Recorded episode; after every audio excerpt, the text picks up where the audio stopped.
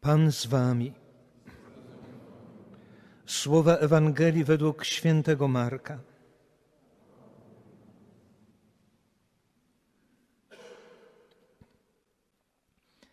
Jezus i jego uczniowie przemierzali Galileę, on jednak nie chciał, żeby ktoś o tym wiedział. Pouczał bowiem swoich uczniów i mówił im: Syn człowieczy będzie wydany w ręce ludzi. Ci go zabiją, lecz zabity po trzech dniach zmartwychwstanie. Oni jednak nie rozumieli tych słów, a bali się go pytać. Tak przyszli do Kafarnał. Gdy był już w domu, zapytał ich, o czym to rozprawialiście w drodze. Lecz oni milczeli, w drodze bowiem posprzeczali się między sobą o to, kto z nich jest największy. On usiadł, przywołał dwunastu i rzekł do nich: Jeśli kto chce być pierwszym, niech będzie ostatnim ze wszystkich i sługą wszystkich. Potem wziął dziecko, postawił je przed nimi i objąwszy je ramionami, rzekł do nich: Kto jedno z tych dzieci przyjmuje w imię moje, mnie przyjmuje. A kto mnie przyjmuje, nie przyjmuje mnie, lecz tego, który mnie posłał. Oto słowo Pańskie.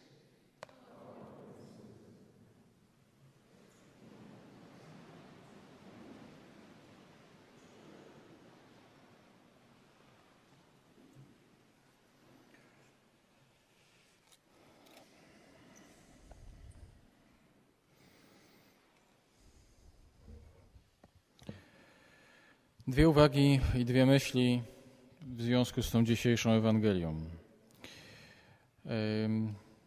Wyobrażam to sobie w taki sposób, to o czym słuchaliśmy przed chwilą, że Pan Jezus idzie z e, uczniami po prostu drogą, idą sami.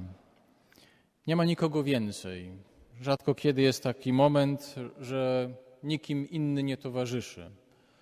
Jest tylko On, jego najbliżsi współpracownicy, najbardziej zaufani. I w tej drodze jego serce się otwiera. I ma taki moment, w którym chce im powiedzieć o tym, jaka jest jego misja, o co tak naprawdę chodzi, do czego prowadzą te wszystkie cuda, uzdrowienia, te wszystkie słowa, które wypowiada, te wszystkie przypowieści, których oni słuchają jak to wszystko będzie wyglądało, co jest zwieńczeniem tego i tak naprawdę wypełnieniem tych słów. I odsłania im bardzo osobiście, tak bardzo intymnie prawdę o tym, co jest treścią jego życia. Mówi, że będzie wydany w ręce ludzi, oni go zabiją, ale że to nie będzie koniec, że, że zmartwychwstanie. No coś najbardziej y, podstawowego, coś najbardziej osobistego, nic więcej nie można już sobie wyobrazić. Co więcej Pan Jezus mógłby na osobności powiedzieć swoim uczniom. I oni tego kompletnie nie rozumieją. Znaczy ich myśli, ich głowa, w ogóle oni, oni zupełnie są gdzieś indziej. On im mówi o tym, że będzie umierał i zmartwychwstanie, a oni w ogóle zupełnie w innych rejestrach. Tak sobie pomyślałem, że jest to, to, oczywiście spekulacja, bo to trochę, trochę już wchodzimy na taki teren domysłów, że być może to jest taka, taki moment, taka scena, w której Jezus jest bardzo samotny, tak bardzo niezrozumiany, tak bardzo rozczarowany ludźmi, których wybrał, którzy mieli wszystko rozumieć, bo On dużo z nimi czasu spędza i że powinni naturalnie wiedzieć, o co chodzi. Ani tego nie rozumieją. I w odpowiedzi na to wszystko bierze dziecko. Dziecko, które bierze, obejmuje i pokazuje im, jak to, ma, jak to wyglądać ma w królestwie, jak wygląda to ta treść jego nauczania. I tak sobie pomyślałem, że może to nie tylko chodzi o to, że Pan Jezus pokazuje, jaką postawę należy przyjąć wobec Jego słów, ale za, za tym gestem jest pokazanie Jego miłości. Jego miłości w stosunku do nas. Już nie tylko do uczniów, ale do nas. To znaczy, że my nieustannie słyszymy słowa Ewangelii, my nieustannie uczestniczymy w sakramentach i że mamy też takie poczucie, że to jakoś nas pociąga, ale to bardzo tracimy. że, że my tego nie wypełniamy, że to ciągle jakby nam to przeciekało przez palce. Ilu z nas ma takie poczucie, że zmarnowaliśmy po prostu milion razy spowiedzi, milion razy Eucharystię, że to w ogóle jest wszystko po nic, że, że, że czasem idzie się aż sobą załamać, bo tyle razy już mówiliśmy sobie, że będzie inaczej. I że być może w tym geście Pana Jezusa, w tym postawieniu przed nimi dziecka, objęciu tego dziecka, jest też wyrażenie Jego miłości, które mówi, wiecie co, tak, wy się zachowujecie czasem jak smarkacze.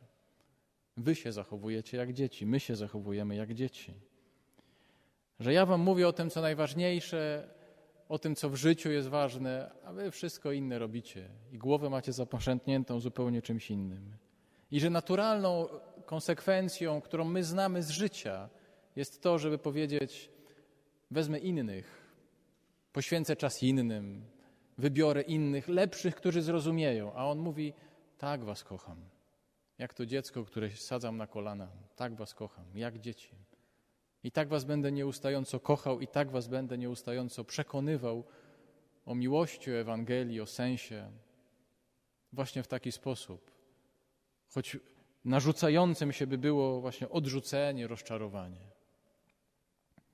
Mogę wam to tylko pokazać. Tak sobie pomyślałem, że Pan Jezus mówi, mogę wam tylko pokazać, jak wygląda Ewangelia. To jest tak. I ciągle to pokazuje. Za chwilę też będzie pokazywał. Hostia i kielich. To jest Ewangelia. I to jest jedna myśl. Druga związana jest z tym, że ten dialog Pana Jezusa o tym, kto jest najważniejszy w Królestwie, no to jest taki dialog, który nas bardzo zmusza nie tylko do zmiany myślenia, ale naprawdę do zmiany życia.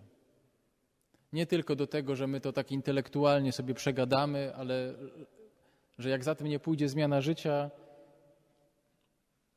no to będziemy nieewangeliczni. To wypaczymy Ewangelię. Bo Pan Jezus odwraca porządek, który my znamy. Porządek, który my znamy na co dzień, w którym funkcjonujemy. Jak ktoś ma przed nazwiskiem, że jest profesorem, że jak ktoś ma przed nazwiskiem, że jest prezydentem, premierem, ministrem, arcybiskupem, ojcem, księdzem, papieżem, no to mówimy, to jest ktoś. To jest ktoś. A on mówi, to w ogóle nie ma znaczenia.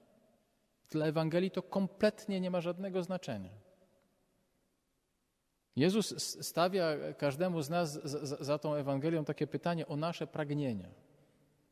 O pragnienia naszego serca związanego z Nim. Znaczy, co my myślimy o Jezusie?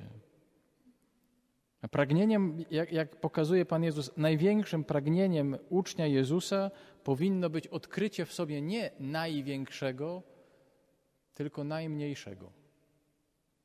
Pamiętacie może taką, taką Ewangelię, jak Pan Jezus opowiada przypowieść o uczcie. I mówi, że uczta była przygotowana, zostali zaproszeni wszyscy tam goście i nikt nie przyszedł. I on, ten, ten gospodarz mówi do sług, no dobra, no to wyjdźcie na zewnątrz i zaproście, kogo tam spotkacie. I przychodzą chorzy, ślepi, trędowaci, ułomni. No wszyscy, wszystkie kaleki życiowe przychodzą. Ludzie, którzy mają pokiereszowane życie. Wiecie, czytałem kiedyś tą Ewangelię i tak mnie tknęło, bo mówię, no to jest bardzo piękny obraz. Jedni zignorowali, ale innych Pan Jezus zaprosił. Ale przecież tam jest takie pytanie, czy, czy ja, Roman Bielecki, odnajduję się w takim gronie? Ślepych, trędowatych, chorych. Znaczy takich ludzi, którzy mają coś z życiem nie tak. To wcale nie jest takie oczywiste, bo mówimy, tak, ci potrzebujący to tak, ale ja to, to może niekoniecznie, czy też tak, ale jakoś inaczej. Okazuje się, że Pan Jezus utożsamia się z tymi, którzy są na samym końcu, tymi najmniejszymi. Nie wcale z tymi największymi. Całe, całe Pismo Święte jest o tym. Jak się otworzy Księgę Rodzaju i czyta się historię patriarchy Józefa, najmłodszego z braci. On wybrany był przez Boga, on potem trafił do faraona, on uratował Izraelitów, a nie jego bracia. Jak otworzymy, nie wiem, Księgę y, Królewską czy Księgę Salomona, Samuela, no to mamy króla Dawida, którego nawet własny ojciec uważał za jakiegoś takiego w ogóle drugiej kategorii, no rudy, niski, w ogóle jakiś pokurcz. On został królem, największym z królów. I potem konsekwentnie Nie intelektualiści ówczesnej epoki, nie najmądrzejsi filozofowie, rybacy, pasterze, ostatni na samym końcu, celnicy, grzesznicy. Przecież to, było, to, to wyrzucali Jezusowi. Jezus utożsamia się z nimi, tymi najmniejszymi i ostatnimi. I to co więcej, nie jest wybór tych ludzi, to nie jest nasz wybór, to jest wybór Jezusa. On tak chce. On pokazuje, że przez tych najmniejszych objawia się Bóg. I pokazuje, że, że we wspólnocie, którą tworzymy, w kościele, którą tworzymy, nie chodzi o to, tak, gdzie kto siedzi, jakie ma tytuły, tylko chodzi o łaskę, jak jest otwarty na łaskę. Jezus działa przez tych naj, naj, najbardziej pokrzywdzonych, tych ostatnich, bo oni nie mają już gdzie iść, bo oni już nie mają nic więcej. Oni, za nimi jest już tylko ściana, już jest koniec. I przez nich manifestuje swoją obecność Bóg. I oczywiście wielu mnie pytało z Was, pisało do mnie maile, czy jak ja się czuję teraz po tym wszystkim, co zostało opublikowane w środę. Niektórzy z Was pewnie czytali ten raport, niektórzy go pewnie czytają. Raport w sprawie jednego z naszych współbraci, Pawła M. i tego, co jest tam zawarte. Nie do końca jestem przekonany, on jest publiczny, ale ktoś mówi mi, że zaczął to czytać i żałuje, bo to, co zobaczył, to jest przerażające, bo jest. Nie ma takich słów żeby to jakoś ubrać, że to jest, to jest, to jest wstrząsające. W całości tej całej historii, tych 300 stron, które tam są. Ci z Was, którzy mówią, że się wściekają, i ci, którzy mówią, że mają do nas pretensje, to słusznie macie pretensje. I macie do tego prawo. Jest mi strasznie wstyd. Mam takie poczucie, że oczywiście to ja wstąpiłem do zakonu po tym wszystkim, ale to się też działo za moich czasów, tych ostatnich, że to jest roztrwonienie autorytetu, że to jest roztrwonienie zaufania, wiarygodności. Jak przykładamy tą historię do dzisiejszej Ewangelii, po prostu do tego, tak? Do tych najmniejszych, no to przecież jesteśmy nieewangeliczni. No to wcale nie słuchaliśmy tych najmniejszych. I wiecie, mówię wam to nie po to, żeby teraz po mszy świętej albo w ogóle w jakikolwiek sposób ktoś z was mówił, a to super, że ojciec to powiedział. A to super, to w ogóle tak, bo właśnie tak. Nie chodzi mi o to, w ogóle, proszę was, w ogóle tego, w ogóle tego nie komentujcie, bo jest mi, jest mi potwornie wstyd, że w ogóle trzeba to mówić. To nie jest po to, żeby teraz powiedzieć, ale ojciec jest taki fajny, bo to mówi, że w ogóle ojcowie są przecież inni. W ogóle nie o to chodzi w ogóle, słuchajcie. Bo my ciągle, jakby zaczniemy tak myśleć, to gubimy istotę Ewangelii, tej, którą chociażby dzisiaj czytaliśmy. Najmniejsi są głosem Boga, a nie to, jak my o tym mówimy i piękne słowa opowiadamy. Na początku tego raportu, i tak naprawdę to Wam chciałem, to, to, by, to by wystarczyło za dzisiejsze kazanie. Na początku tego raportu są słowa jednego z arcybiskupów australijskich, który w kontekście w ogóle skandalów seksualnych w Kościele powiedział, że teraz mamy przewrót kopernikański we wspólnocie Kościoła. Tak jak Kopernik stwierdził, że to Ziemia kręci się wokół Słońca, a nie Słońce wokół Ziemi, tak teraz zrozumieliśmy, że to nie pokrzywdzeni krążą wokół Kościoła, tylko Kościół krąży wokół pokrzywdzonych i ma się nimi zajmować.